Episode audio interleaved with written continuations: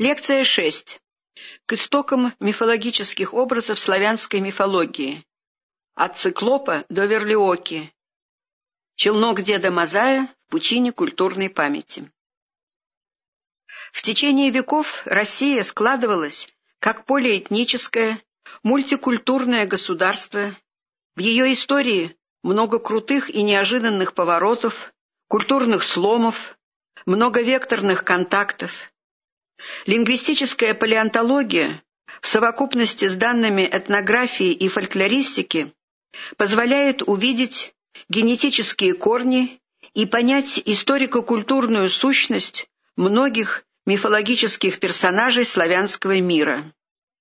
Материал представляет нам славянскую мифологию, отраженную в различных формах словесности, как своего рода слоеный пирог, как образование, имеющее страты различной исторической глубины и этнокультурной принадлежности, сосуществующие, но отнюдь не вытесняющие друг друга в исторической перспективе и образующие причудливое переплетение образов и сюжетов, заставляющее нас обращаться то к античности, то к библейским сюжетам, то к культурным феноменам средневековой Европы. Первые образы, о которых пойдет речь, отсылают нас к античной древности. Это сказочно-мифологические персонажи Верлиока и Лиха Одноглазая. Верлиока или Варлиока в сказках под тем же названием – это одноглазое лесное чудовище, которое мучает и убивает людей. Далее цитирую сказку. «В лесу шумит, трещит, идет верлиока, ростом высокий, об одном глазе, нос крючком, борода клочком, усы в поларшинно, на голове щетина, на одной ноге, в деревянном сапоге, костылем подпирается, сам страшно ухмыляется». Наименование Верлиока отмечено Добровольским на Смоленщине его данные повторяет словарь русских народных говоров. Варлиока, Верлиока — это сказочное одноглазое существо. Образ этот и его наименование, хотя и ограниченно представленные в фольклоре, не умерли. В сказочной повести Каверина, вышедшей в 1982 году, имя этого персонажа использовано для обозначения обобщенного олицетворения мирового общечеловеческого зла, лишенного временных или территориальных границ. Верлиока, Верлиока, как бороться с тобой? Какие еще никому неизвестные волшебные средства и силы разведать, придумать, найти, чтобы освободить от тебя усталую, дивную, добрую землю? Повесть Каверина опубликована в журнале «Новый мир» в 1982 году в номере первом. Типологически одноглазый верлиока является отражением межэтнического образа страшного циклопа, спастись от которого людям удается лишь хитростью, лишив его единственного глаза.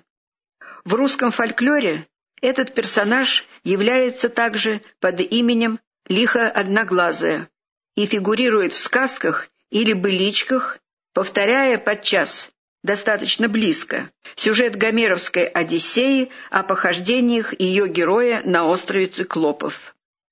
Так лихо одноглазая изображается в виде одноглазой великанши, пожирающей людей. Кузнец попадает к ней в избу и оказывается ее пленником. Чтобы спастись, предлагает великанше выковать второй глаз, но хитростью выжигает ей единственный. Из плена спасается, проходя среди овец, вывернутым шерстью наружу полушубки. На близость лихо одноглазого и Полифема указывает также Владимир Яковлевич Проб. Образ лихо одноглазого, как обобщение зла, встречается и в колыбельных. Тихо, тихо, тихо, тихо, по деревне ходит лихо, одноглазенькая, записано в Вологодской области. Это колыбельное указывает на то, что в фольклорных материалах устанавливается определенная связь между одноглазым великаном Верлиокой, лихом одноглазым и обобщенным персонифицированным образом горя, несчастной доли, судьбы, странствующих по свету и преследующих людей. Этот мотив нашел отражение и в древнерусской повести о горе злочастии, и в целом ряде сказок, например, сказка «Лихо», «Лихо одноглазая», «Горе» и другие, а также в песнях, например, «Меж высоких хлебов затерялось, небогатое наше село, горе горькое по свету шлялось и нечаянно к нам забрело». Образ присутствует в пословицах «Беда не по лесу ходит, а по людям». Наименование «лихо» вошло в ряд синонимов, служащих обозначением персонифицированных образов судьбы – горе, нужда, доля, недоля. Признак одноглазости героя очень важен для понимания его типологической сущности. Одноглазость, как и вообще аномальное строение тела, яркая черта мифологизации образа. Вспомним, например, одноногость бабы-яги, медведя, медведь на липовой ноге в сказках. Вот, например, одно из возможных описаний лешего. Леший имеет сплющенное, ребром вперед, длинное лицо, длинную клинообразную бороду, один глаз и одну ногу пяткою вперед. Сведения приводит Никифоровский. Известно наименование леший одноглазый, его приводит Афанасьев. Что касается наименования Верлиока-Варлиока, то тут могут быть высказаны различные соображения. Ввиду свидетельств бытования слова преимущественно на западе и юго-западе восточнославянской территории, возникает мысль о неславянском характере наименования. На восточнославянскую почву могло оказаться занесенным, скорее книжным, а не устным путем, из германских языков слово «варлок», служащее наименованием чудовища, ведьмы, являющееся одним из имен дьявола. Здесь я ссылаюсь на вебстерский словарь.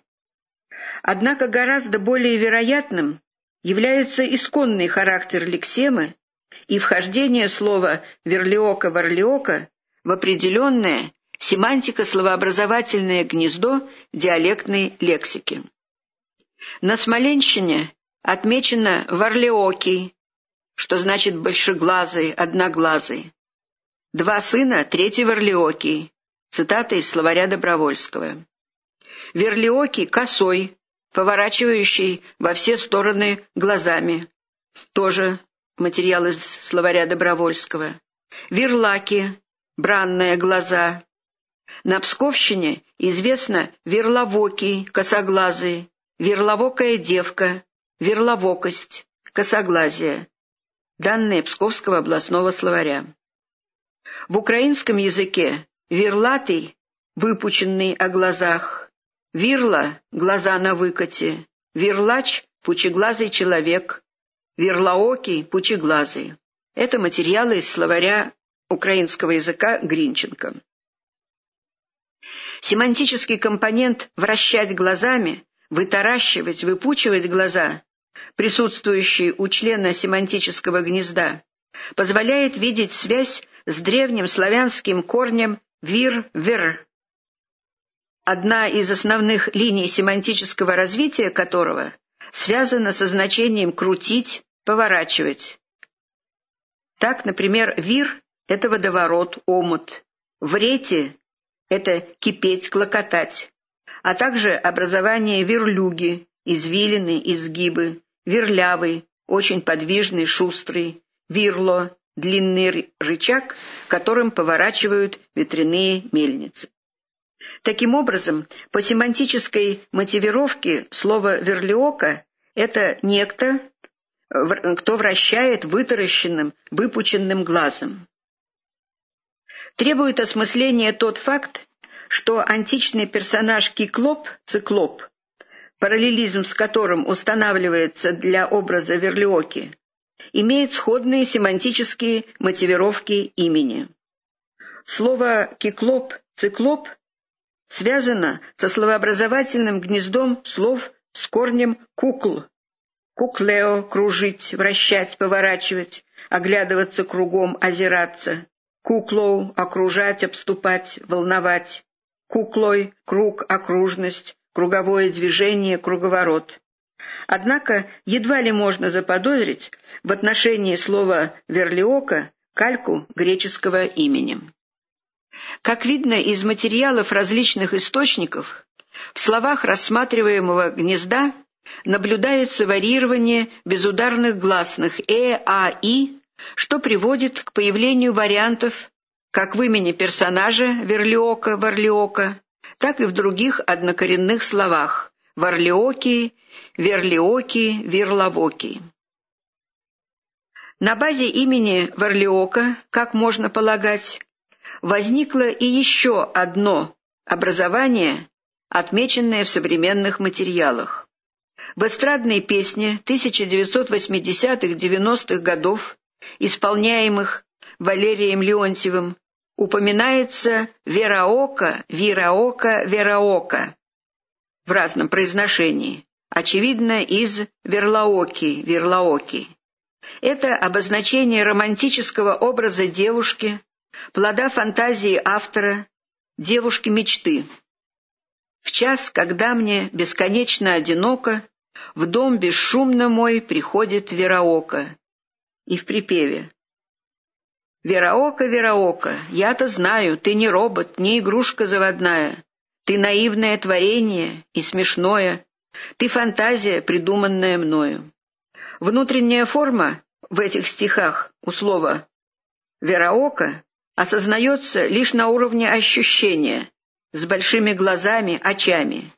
И это приводит к трансформации фонетического облика слова и сближению его первой части с женским именем Вера. Таков диапазон семантического варьирования этого редкого, почти утраченного языком слова. От верлиоки, циклопа, людоеда, славянской параллели античного полифема, до Вераоки, девушки моей мечты, в современной эстрадной песне. Совсем иными путями пришел в русскую культуру образ Мазая, известного нам в первую очередь из классической литературы, а именно из стихотворения Некрасова «Дедушка Мазай» и «Зайцы», мифологическая сущность которого в настоящее время недоступна поверхностному взгляду наблюдателя. Итак, челнок деда Мазая в пучине культурной памяти. Стихотворение «Дедушка Мазай и зайцы» впервые опубликовано в журнале «Отечественные записки» за 1871 год в номере первом с подзаголовком «Из стихотворений, посвященных русским детям». Таковым и только таковым детским стихотворением оно оставалось до последних десятилетий, когда в образах и коллизии этого произведения стали искать и находить глубинный семиотический смысл.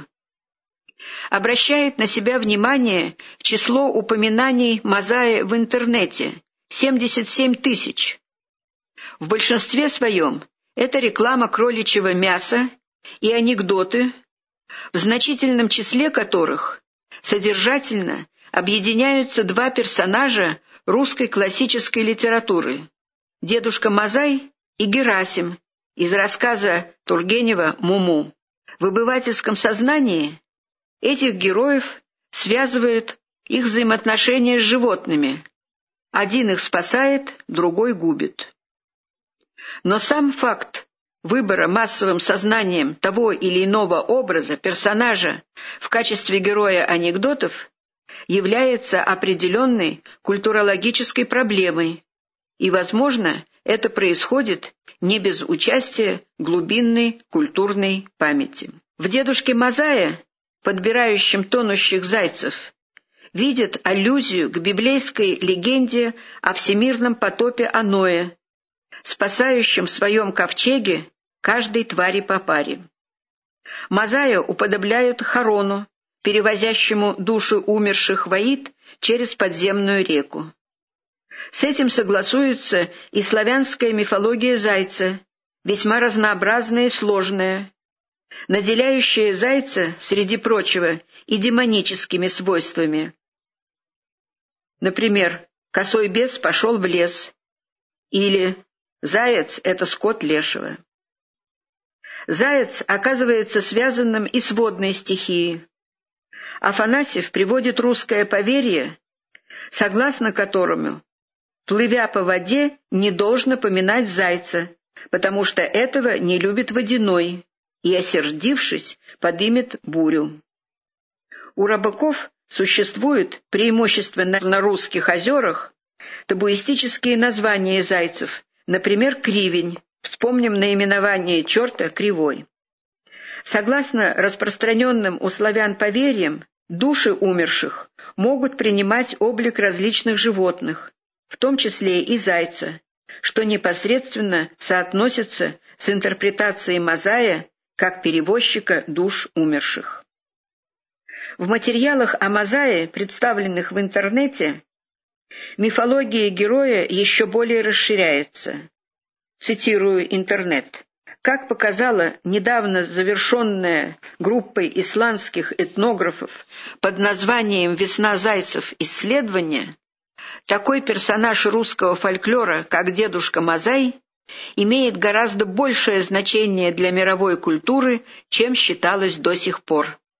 По новым данным, дедушка Мазай предстает в новой роли эпического героя, разнесшего свет цивилизации и зайцев по всем культурам. Конечно, у разных племен образ дедушки претерпевает изменения, которые, тем не менее, не мешают опытному глазу распознать межкультурную общность этого персонажа. Например, у индейцев Кечуа в Южной Америке дедушка изображается не в лодке, как это свойственно европейской традиции, а сошедшим на землю. При этом Мазай или Моукумазайкль, как его называют индейцы, принося радость обладания зайцами, неизменно держит в левой руке весло, а в правой — мешок с ушастыми зверьками. Я закончила цитировать интернет. Как указывается в материалах интернета, далее опять цитирую, следы деда Мазая есть практически во всех мировых мифах. Не беремся дать оценку приводимым сведениям, но можем предложить некоторые материалы и соображения, снижающие мировую значимость деда Мазая, однако основанные на конкретных диалектных материалах Центральной России. В этнодиалектных материалах, собранных в правобережных районах Нижегородской области в 1990-2000-х годах, представлен персонаж Мазай. Цитирую. Боялись раньше Мазая, много о нем рассказывали, а ходил он в бычьей шкуре, с рогами, как у оленя, с копытами, как у свиньи. Образ Мазая используется для устрашения маленьких детей, если они не слушаются. Мазаем ребятишек-то пугали. Ну вот, как скажешь, Мазай придет, тебя унесет. Я использую материалы Елены Юрьевны Любовой. Эти материалы, хотя и небольшие по объему, дают возможность установить некоторые параллели и сделать определенные предположения. В числе многочисленных имен персонажей, которыми издавна полохали, то есть пугали детей на Руси, имя Мазай включается в ряд имен определенной структуры. Это Мамай, особенно в колыбельных, Бабай, дед Бабай, Бабайка, Бадяй, дедушка Вавай, Тарабай, Вася Тарабай. Бай-бай-бай, да приходил к нам Вася Тарабай, приходил к нам Тарабай, да говорил нам Витю дай, а мы сказали не дадим, Витя надо нам самим. Колыбельная, записанная в Архангельской области. Среди перечисленных наименований, по крайней мере, два документально являются тюркскими по происхождению. Это имя Мамай и Лексема Бабай «Старик». Остальные имеют структуру, характерную для тюркских наименований лиц. Традиционная культурная память о нашествиях татар на Древнюю Русь также мотивирует использование тюркизмов в устрашительные функции. Слово «мазар» в ряде тюркских языков – татарском, чувашском, киргизском, узбекском, уйгурском – означает «кладбище», «священную могилу», «священное место посещения». Оно считается заимствованным из арабского, где также означало место посещения умерших, могилу. В русских говорах находим соответствующее этому тюркскому слову заимствование. Мазарки – это татарское кладбище, употребляется в Тобольской области. Мазарки – это тоже кладбище, погост, зафиксировано в Самарской области, в Казанской, в Ставропольском крае. Цитирую. «Как Иван. Эх, давно на Мазарки отнесли». Записано в Самарской области. Как представляется, имя Мазай связано с идеей смерти, кладбища, но опосредованно. Можно предположить, что Мазай – это одно из возможных наименований Ряженого. На это указывает приведенный ранее контекст. В корневом чувашско-русском словаре Золотницкого изданном в 1875 году, и в силу этого отражающим старые, традиционные, сейчас во многом утерянные слои языка и культуры, слово «мозай» определяется прежде всего как нечистый, негодный. Кроме того, по свидетельству Золотницкого, описывающего в своем словаре некоторые обычаи чувашей, территориально весьма близких к местам фиксации именования Мазай-Мазар – это места, куда бросают платья, постели и вещи умершего. Эти места, по мнению Чувашей, посещаются покойниками. И что особенно важно для рассматриваемой темы, чуваши после похорон очищаются, переодеваются, надевают другое белье. Именно это, возможно, и послужило поводом к возникновению наименования ряженого, то есть переодетого, мазай. Ряженый мазай – это, вероятно, ряженый покойником, символ смерти. Об этом говорит описание его облика – бычья шкура, оленьи рога, копыта. В народной культуре смерть нередко персонифицируется в облике полиморфного существа. Так в печорских материалах Коровья смерть предстает в сходном облике. Цитирую. «Голова коровья, копыта на ногах конские, руки есть, а вся обвешана саблями. Человек не человек, скотина не скотина, а так, смешано». Очевидно, сходство народного образа и описание смерти в популярном в средневековой литературе в том числе и на Руси, произведении «Повесть о прении живота со смертью», где смерть также предстает полиморфным и вооруженным многочисленными ножами существом. Человек встретил некое чудище, смерть, цитирую. «Кто ты, о лютый зверь? Образ твой страшит мя вельми, и подобие твое человеческое, а хождение твое звериное, ты ко мне едино пришла, только с собой оружие и запаса много носишь. Образ твой страшит мя. По рукописи XVII века. Черты сходства с подобными образами имеет и полиморфный образ мозая, из чего можно заключить, что словом «мозай» скорее всего обозначали устрашающего вида ряженого, изображающего смерть, покойника, образы которых неизменно присутствуют в обрядах ряжения и в играх, связанных с ряжением. В говорах слово «мозай» на основе фонетического и, вероятно, образного сходства в результате аналогического сближения с глаголом «мазать» оказалось связанным с идеей грязи, запачканности и включенным в группу лексем соответствующей семантики. Мазай, Нижегородская, то же, что Мазат, а именно грязнуля, заморашка. Экой ты, Мазан, словно как цыган. С тем же значением «мазала», может быть «мазала», ударение не указано в источниках. «Мазаница», «мазанка», женская к «мазан».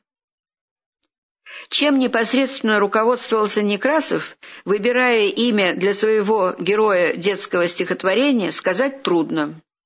Возможно, он знал человека с такой фамилией или, скорее, прозвищем. Как утверждал Попов в докладе на 9-й Всесоюзной Некрасовской конференции в Новгороде в 1959 году, Мазай – реальное лицо. Некрасов встречался и беседовал с ним, охотясь в Костромской губернии. Попов был знаком с потомками Мазая, носившими фамилию Мазаихины. Известна также и фамилия Мазаев. Ситуация, описанная в стихотворении, вполне соответствовала реалиям жизни тех мест. В романе Некрасова «Тонкий человек» рассказывается о безжалостном истреблении зайцев во время весеннего разлива рек.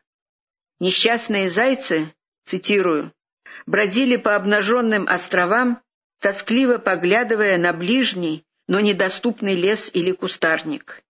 Десятка-полтора мальчишек ловили зайцев, били вдогонку палками. Каждое семейство весной запасается зайчатиной и, посолив, ест ее до самого лета. Мы видим, что в творческом сознании Некрасова спонтанно проявила себя культурная память, в той или иной мере свойственная каждому носителю культуры, тем более поэту. Некрасовский добрый дедушка Мазай демонстрирует неисчерпаемую глубину культурной памяти, сложность путей, которыми идет и народное образное осмысление мира, и творческое преобразование культурного наследия в национальной литературы. Рассмотренные образы Верлиоки и Мазая демонстрируют свойства мультигенеза, являющиеся одним из базовых оснований русской народной и общенациональной культуры.